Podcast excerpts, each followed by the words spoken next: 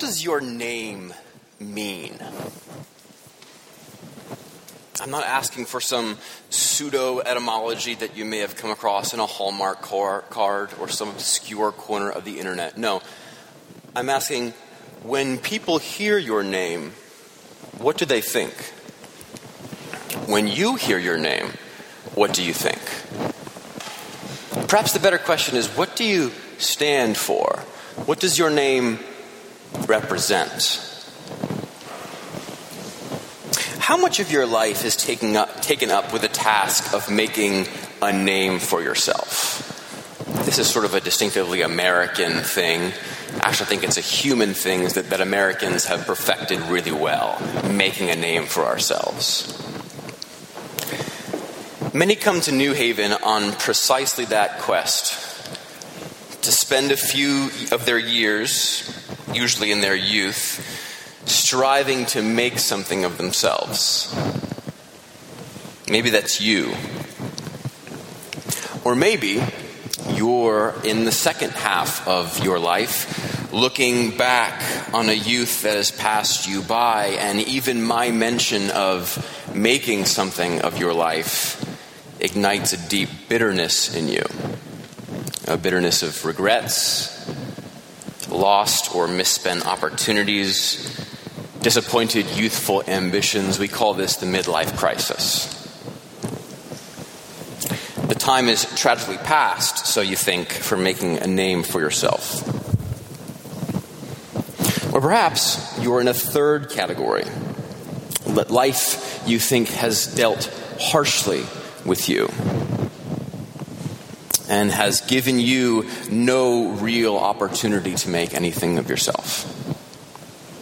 And you're far too busy simply squeezing out an existence of finding food and adequate shelter to be at all concerned with the grand task of making something for yourself. There are plenty of people like that in New Haven as well. Men and women have a natural craving for making a name for themselves, for glory. To behold something larger, grander, and greater than they are now, and indeed to become precisely that thing that they want to behold.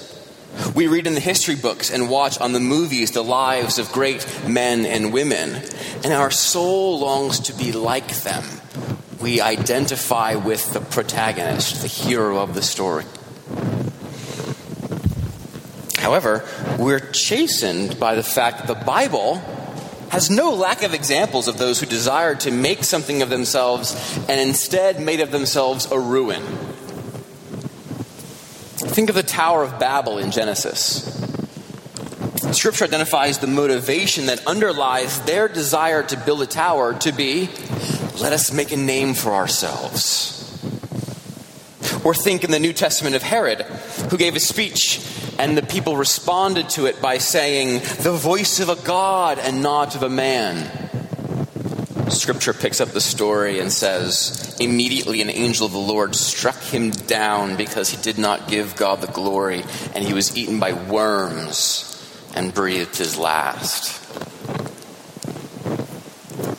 Amidst all these stories, one might be surprised, however, to learn that the Bible never categorically rejects the impulse for us to make a name for ourselves, to seek after glory. Never once does the Bible say the longing for glory is itself a sin. Instead, Scripture depicts the gospel of Jesus coming into our lives and transforming that desire. Whoever would be great among you, Jesus says, presuming that we desire to be great, must be your servant. And whoever would be first must be last. These are the ways that Jesus transforms but does not destroy our desire for glory. So I pose to you then a question. How shall we make a name for ourselves without making a ruin of ourselves? This is the question answered in our text tonight. Our text for this evening is Second Samuel chapter eight. Second Samuel chapter eight. Before we read that together, I want to briefly return to a section in the previous chapter. So, probably the same page. Turn with me briefly to Second Samuel chapter seven, verse eight through nine. For a fuller discussion of this chapter, go ahead and go online into the archives of Trinity. We've been preaching some sermons straight through Second Samuel, and you'll find sermon on this passage there. Just a brief reminder on this context. The context here is that David is now comfortable in his palace, having defeated a lot of his enemies, and he desires to make a, a, a temple for the Lord, a house for the Lord. God, however, does not allow him to do this. But instead, God honors David for having a concern for his house. Let's read together Second Samuel chapter seven, verse eight through ten. Now therefore you shall say to my servant David, thus says the Lord of hosts, I took you from the pasture, from following the sheep, that you should be prince over my people Israel. And I have been with you wherever you went, and have cut off all of your enemies from before you. And I will make for you a great name, like the name of the great ones of the earth. And I will appoint a place for my people Israel, and will plant them, so that they may dwell in their own place, and be disturbed no more. And violent men shall afflict them no more, as formerly. Now, skip ahead to Second Samuel eight. After this, David defeated the Philistines and subdued them. And David took Metheg-ammah out of the hand of the Philistines. He defeated Moab, and he measured them with a line, making them lie down on the ground. Two lines he measured to be put to death, and one full line to be spared. And the Moabites became servants to David and brought tribute. David also defeated Hadadezer, the son of Rehob, king of Zobah, as he went to restore his power at the river Euphrates. David took from him seventeen hundred horsemen and twenty thousand foot soldiers, and David hamstrung all the chariot horses, but left enough for one hundred chariots. And when the Syrians of Damascus came to help Hadadezer, the king of Zobah, David struck down twenty-two thousand men of the Syrians. Then David put garrisons in Aram of Damascus, and the Syrians, beca- the Syrians became servants to David and brought tribute. And the Lord gave David victory wherever he went. And David took the shields of gold that were carried by the servants of Hadadezer and brought them to Jerusalem. And from Beitah and from Berotai, cities of Hadadezer, King David took very much bronze. When Toy, king of Hamath, heard that David had defeated the whole army of Hadadezer, Toy sent his son Joram to King David to ask about his health, and to bless him because he had fought against Hadadezer and defeated him. For Hadadezer had often been at war with Toy. And Joram brought with him articles of silver, of gold, and of bronze. These also King David dedicated to the Lord, together with the silver and gold that he dedicated from all the nations he subdued, from Edom, Moab, the Ammonites, the Philistines, Amalek, and from the spoil of Hadadezer, the son of Rehob, the king of Zobah. And David made a name for himself when he returned from striking down eighteen thousand Edomites in the Valley of Salt. Then he put garrisons in Edom. Throughout all Edom he put garrisons, and all the Edomites became David's servants. And the Lord gave victory to David wherever he went. So David reigned over all Israel, and David administered justice and equity to all the people. Joab, the son of Zeruiah, was over the army, and Jehoshaphat, the son of Ahilud, was recorder, and Zadok, the son of Ahitub, and Ahimelech, the son of Abiathar, were priests, and Sariah was secretary, and Benaniah, the son of Jehoiada, was over the Cherethites and the Pelethites, and David's son were priests. What we have here is Dave, God making a promise to David, I will make a great name for you like the great men of the world. And in this text we see that David has made the name for himself. And I think upon closer reflect, reflection, my prayer is that we will find a way from this text to make a name for ourselves without making a ruin of ourselves. My sermon tonight, my sermon tonight has one point. David made a name for himself by providing for his followers the means to worship God. David made a name for himself by providing for his followers the means to worship God. Our text opens in a familiar way. David at war with Philistines. We've seen this over and over again in our text. So it might escape your notice that this is actually a climactic moment. The city that he captures, Metheg-ammah, is difficult to translate. But that second word, ammah, is probably related to the Hebrew word for mother. In essence, David here is capturing the mother city of the Philistines. This is the last time we will see the Philistines mentioned until chapter twenty-one, thirteen chapters in advance, which of course occurs toward the end of David's reign. The blow he deals here to the Philistines is decisive, and it's the culmination of all the previous battles that went before him. But notice, the conquests of David do not end here. The text says he also destroyed the Moabites, the Syrians, the Edomites, the king of Zobah, who reigned near the Euphrates River, which is in modern-day Iraq. Perhaps these places mean very little to you. The important thing about them is that these are not lands that God promised to Abraham for his descendants to inhabit. What David's doing here is creating a buffer around the land of Israel, so that there are no enemies around him to plague him, or more importantly, his descendants. He hamstrings all the horses, that is, he doesn't kill them, so they're still useful for farm work and other types of labor, but they're no longer strong enough and fast enough to be used for military purposes.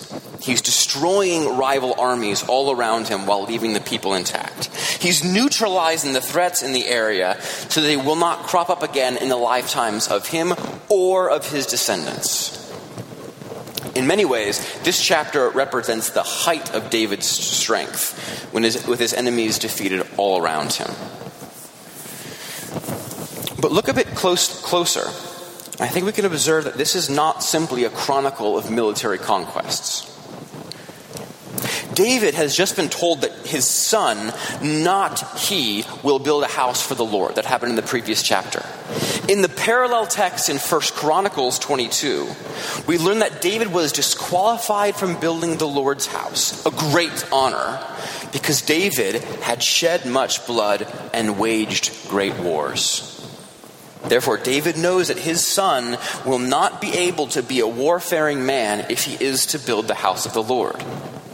Therefore, it falls to David to create the conditions of peace in which his son will be able to build the Lord's house. David is preparing the way for his followers to worship God in relative peace and tranquility. Notice another theme that we have in this passage. Frequently throughout Second Samuel, and again here in verses eight, ten, and eleven, we see David amassing wealth through spoils taken in war and through tribute. Here he wins gold, silver, and bronze. On one level, this is another indication of David's military prestige. But fascinatingly, we're not told much about what David does with all this riches. We're told only that he dedicates them to the Lord, verse eleven, but we don't see these war spoils again for plenty of time to come. But then, a generation later, we see Solomon building the temple of the Lord with gold and silver and bronze and wood from all over, all of these massive resources. And I think it's not too far a jump to think that some of the resources that Solomon used to, or, to adorn the temple of the God were captured by David in precisely these raids. David himself was not able to build for himself a temple, but David made for himself a name by providing the resources for his son to worship God by building the temple. So David makes a name for himself by defeating the enemies around them and by having enough resources for his son and those who follow him to worship God in the temple. So let me ask you, who will follow you? For whom are you preparing a certain type of world? Who is watching you to see what faithfulness to God looks like? Are you making it easier, easier or harder for those who come behind you to worship God? When you think of making a name for yourself, do you think of creating a world in which those who follow you can more closely worship him? Are you using the influence and power you have to create a world where it's easier for those who follow you to worship God rightly? This is why David made a name for himself. Not just because he defeated one army in one battle. No, it's broader than this. He was committed to the worship of the true God. And he would not build his own house without also striving to build the house of the Lord. Is this your conviction as well? Do you desire not to have fame and glory in this world unless the Lord has fame and glory in this world? This was David's conviction in the previous chapter, and that is why God blessed him. David, you see, didn't even seek his own glory. If you go back and look in First Samuel, when in the war with David and Saul, David is frequently reacting, not acting, not scheming for his own glory. He's letting God work in history to bring about his vindication. Is that your scheme as well? Make no mistake about it. You can make a name for yourself in this world and go straight to hell. You can make something of yourself, have biographies written about you, have a grand and glorious tombstone, have your name on t-shirts, then burn in hell and bring many who follow you with you. It's possible. Dare I say it may even be frequent. Parents, what name are you making in the eyes of your children? Do they know you as one who is desperate to climb a career ladder or a social ladder and apathetic about leading your family in God's way? Future parents, what will you do? What habits are you making now to make it easy for your children and the children of Christians around you to follow the Lord? My father is a pastor in Pennsylvania. I've listened to him give hundreds of sermons. I don't remember almost any of them. But there's nothing that he has said from behind a pulpit that has ever struck me more profoundly than this one sentence. He says, if this church grows to be a thousand people, and you all in these pews think I'm the greatest preacher you've ever heard and a rousing success, but that woman, my wife in the front row, and those children who sit next to her, my children, think that I'm a phony, then I am an abject failure. Irrespective of what you all think of me. I'll never forget my dad saying those words. Parents, can you say that about your career? That if employer and employee, if the bottom line for the company all says that you are a rousing success and your family, those who come after you, say you are a phony, then you are indeed a failure. Can you say that? Can you say that in the hearing of your children? I think your children want to hear you say that. I think they want to know that your foremost concern is that you will follow the Lord and will help them in following the Lord. This is how you can make a name for yourself. This month, the Steve Jobs movie came out in theaters. Steve Jobs is renowned for his part in making Apple into the technology behemoth it is today. No one can deny that Steve Jobs has made a name for himself. He's almost as equally renowned for being an utter failure at his relationships. At one point in the trailer for the movie, someone close to him says, "Steve, what you make isn't supposed to be the best part of you. When you're a father, that's supposed to be the best part of you." And you can tell, if you've read the biography, if you hear, heard stories about him, that it seems like he was very willing to sacrifice his children and those who came after him for his own name. So parents, are you like Steve Jobs? Are you like the ones building Babel to reach for heavens yourself? Or are you giving your children the resources to build God's temple in their midst? You can make a name for yourself by helping those who come after you serve the Lord. So there's parents. Perhaps you're single. I want to ask you, what does your family name mean? Your last name? Where do you fall, if at all, in a lineage of faithfulness? How many generations back in your family can you trace the hand of the Lord?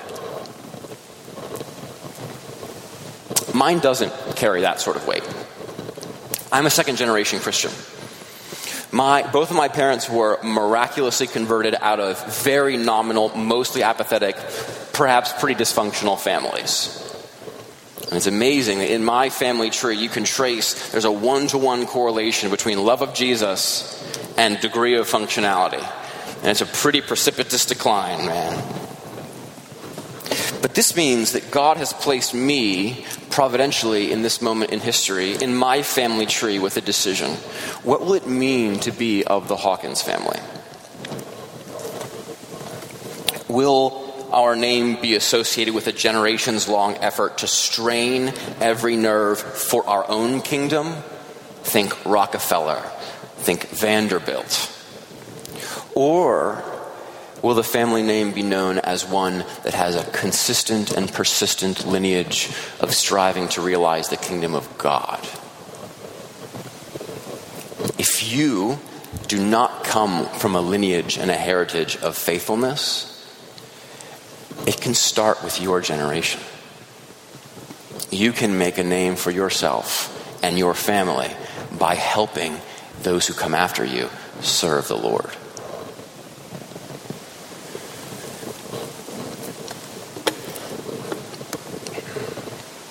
Another way David helped provide for his followers to worship God. In verse fifteen, we see that he administered justice and equity to all of his people. Afterwards, it's going to become much more problematic, and you're going to see that kings don't do this to Israel, and that people fall. The true worship of God declines with the decline in justice and equity. David helped those who followed him follow, follow the Lord by ruling, by exercising his authority with righteousness and justice. What authority do you have? Are you an employer? Are you anywhere other than the bottom in a hierarchy? Do you use your authority in such a way that those who follow that authority, those who see that authority, are quickened in their path of following the Lord, or stopped? If you're an employee and you're providing services to people, do you have a reputation for both good service and care for your clients that befits Christ and one who bears his name? Do you make it easier for the people around you to worship the Lord or not? So we have parents, and we have singles, and we have employers, those with authority. But in my introduction, I mentioned also that there is something in this passage for those for whom life has been hard. and at every turn they have been barred from the opportunity of making a name for themselves. Perhaps you don't have any influence, any authority, any family, and it seems as though you can never have a name for yourself. The Bible, I think, has glorious news for you. Whereas in the Old Testament, one's name was quite intimately connected with how well established their family was and how many children it had to carry on the name, in the prophets, they foresee a day when all of this will be changed. Isaiah, speaking of outsiders, says this: "Let not the foreigner who has joined himself to the Lord say, 'The Lord will surely separate me from his people.' And let not the eunuch say, 'Behold, I am a dry tree.' For thus says the Lord to the eunuchs who keep my Sabbaths, who choose the things that please me and hold fast my covenant, I will give in my house and within my wall a monument and a name better than sons and daughters. I will give them an everlasting name that shall not be cut off." An everlasting name that shall not be cut off, promised to those who are foreigners, who are poor, who have no family to speak of. How is this possible? Because in God's economy, in God's organization of the world, greatness does not have to do with earthly prestige. Sometimes the two come together. And we ought to be both thankful and somewhat worrisome, worried when that happens. We ought to be very careful when advancement in the kingdom and advancement in the world seem so closely t- tied together. It's always difficult. It's always dangerous. It's always possible for us to slip over from seeking the kingdom of God to seeking our own kingdom. But to those for whom there is no possibility of realizing their own kingdom, making their own name on earth, rejoice that the Lord has not organized the kingdom of heaven the way he has organized our sinful, our sinful natures have organized the kingdom of man. An eternal name that will never be blotted out, an everlasting name better than sons and daughters. How can this be true? How can this be true? It's true because God has intervened in history in such a way as to disrupt and upset it. He has seen the brokenness and the sinfulness of the world, and he has come to make all things new, to turn it on its head.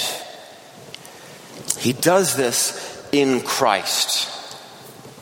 Christ who comes into the world and takes away the sins of the world. And in replacement for those sins, he gives us his righteousness. But not only his righteousness, he gives us his name. Christians are those who bear the name of Christ. And this was promised in the Old Testament over and over. After the Lord gives the blessing that, that, that Aaron is supposed to give over the people, he says, "So they shall put my name upon the people of Israel, and I will bless them." When Isaiah is looking forward to the bringing in of all the nations, the Lord says, "I will say to the north, give up, and to the south, do not withhold. Bring my sons from afar and my daughters from the ends of the earth, everyone who is called by my name, whom I created for my glory, whom I formed and made." The Lord gives us a glorious name by giving us his glorious name. Just as David was concerned first to build the Lord's house, and then the Lord established his house, this is the way of making a name for ourselves as Christians. This pattern is frequent in the Bible. Humiliation and exaltation. Think of Philippians two. The Son, the identical copy of the Father, does not esteem equality with God something to be grasped onto, but instead he empties himself, makes himself like a servant, Therefore, the Lord has highly exalted him. Over and over, those who exalt themselves will be humbled, and those who humble themselves will be exalted. So I urge you to seek for yourself a name, a great name. By helping those around you worship the Lord rightly. By humbling yourself, saying, "Not to us, O Lord, but to your name give glory." And do you know what the Lord does to those who say, "Not to us, O Lord, but to your name give glory"? He gives them a name. He gives them glory. Corinthians says that when we behold the glory, we are transformed into that image of glory. Think of all the promises of reward that are held out in the New Testament for those who would humble themselves, take up crosses, and follow him. Jesus says, "You will be given crowns and robes and authority over angels forever." But the cross comes first. And bearing the name of Christ comes first. Bearing witness to him comes first. This is the lesson to take from David. David did not seek his own glory first, but rather sought the glory of God. And as Jesus says, all these things were added unto him. May it be so with us as well. May, us make, may we make a name for ourselves without making a ruin of ourselves, by helping those around us worship God rightly. Let's pray. Lord, I thank you for this example of David, and I thank you for your Holy Spirit, without whom all of this would be impossible. We thank you that you have given us a promise of glory that has been held out for us. We pray that you would give us the grace to attain that glory. Give us the assurance that when we say, "Not to us, O Lord, but to your name give glory," we are placing our good into your hands, and there is no better, safer hands to put that into than yours. Lord, we do pray that your people in New Haven and beyond, who are called by your name, would be glorious in heaven because of the great works that you've done in and through us on this earth. In the name of Jesus, I pray. Amen.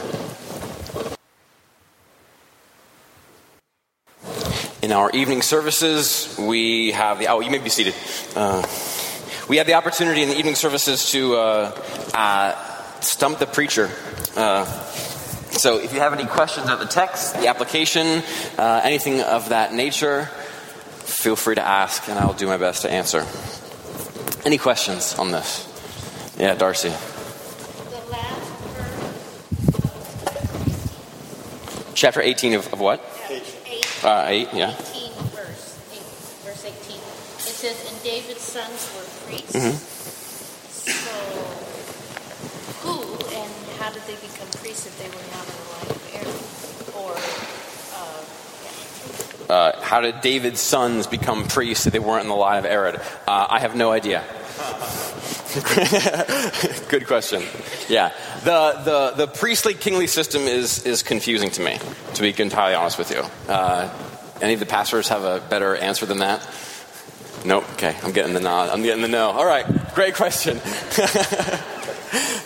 So the first question, the first stump. Great job, guys. All right, one for one. Any other questions?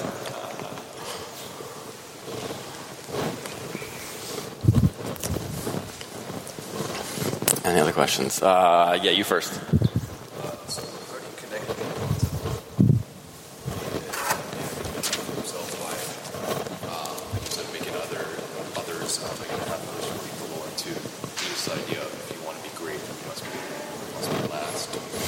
Great question.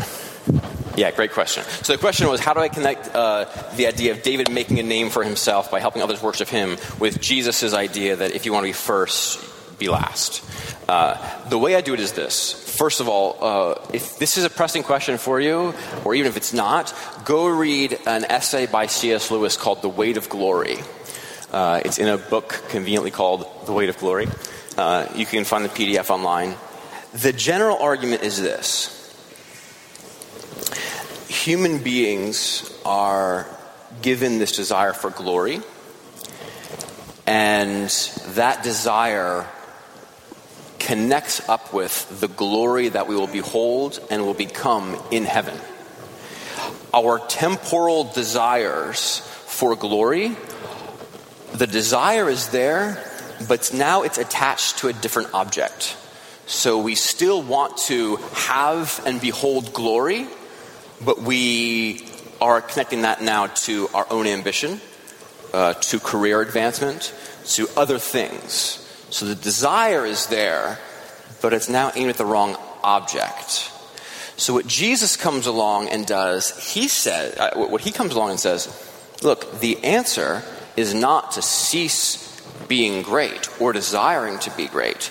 The answer is to be great in the way the kingdom of God operates. And the way the kingdom of God operates is that greatness is marked by self-emptying.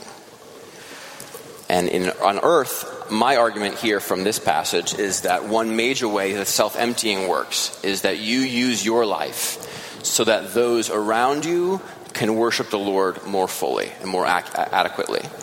There is a Trinitarian analogy here where what the, what the members of the Trinity do is they exist in a perfect self-emptying love for each other.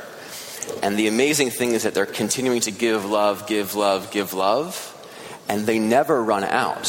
Why? Because they're being filled with love from the other members of the Trinity. And I think you can run this analogy down through a number of human relationships. If you're in a marriage, one way that you can uh, try to be happy is to seek your own happiness. And then you have two people who happen to have wedding rings and share a house seeking their own happiness. Or you can seek your happiness in the happiness of the other. And you empty yourself to try to love the other person. And if it's working correctly, the way it works in the Trinity, both members of the marriage are doing this for each other, such that they never run out of energy. What you have is the husband loving his wife self-sacrificially, and the wife loving her husband self-sacrificially. And now what you have is they're not only having their own happiness, they're also intimately connected, like this. And I think the answer is, uh, the way this dynamic works is, it's similar to the, the Philippians two passage that I mentioned, where the, the pattern in the Christian life is humiliation and exaltation. So Jesus, uh, the, the Son, did not consider equality with God something to be grasped. He emptied himself. Therefore, the Father highly exalted him. I think this is the way the greatness thing works in the Christian life. You become great by emptying yourself, and that's what's meant by the first shall be last and the last shall be first. Those who are uh, first by the standards of this world, which is in fact upside down, turn out to be last. And those who are last, those who seek the good of others, and those who do not care about their own standing, end up, when the universe is flipped right again, being on top. Does that answer your question? Excellent. Thank you. Great question. Anyone? Back of the soundboard. Yeah, uh, I'm wondering, uh, how should we understand the instances in the Old Testament when earthly success, uh, for example, wisdom of Solomon or the many parables and the proverbs, is seen as something to seek after or seek for? Great question. Uh, how should we use the? How should we view the examples in the Old Testament where uh, worldly things, like the wisdom of Solomon and all of his riches that accompany him, are are held forth as a re- reward. There are two answer, two parts to this answer, I think. The first one is, uh, when it comes to the kings in the Old Testament, they particularly and strangely represent the people of God in a way we don't have an analogy for in the New, in the New Covenant. So the uh, the earthly success of Israel is in some ways a marker of the Lord's favor upon them, But interestingly, not always. And I would contend that the, even like all the riches that Solomon had were deeply ambiguous. So in Deuteronomy, interestingly, before they have a king, the, there are rules given for a king. And some of the rules say he should not do three things. He should not amass much wealth. He should not amass for himself many horses. And he should, he should not have for himself lots of wives. What three things does this represent? High taxation, high standing army that can become tyrannical, and high foreign entanglement. When Solomon is introduced, it says, and he got for himself much gold, many horses, and lots and lots of wives. And if you know the story, all those things become his downfall at the end.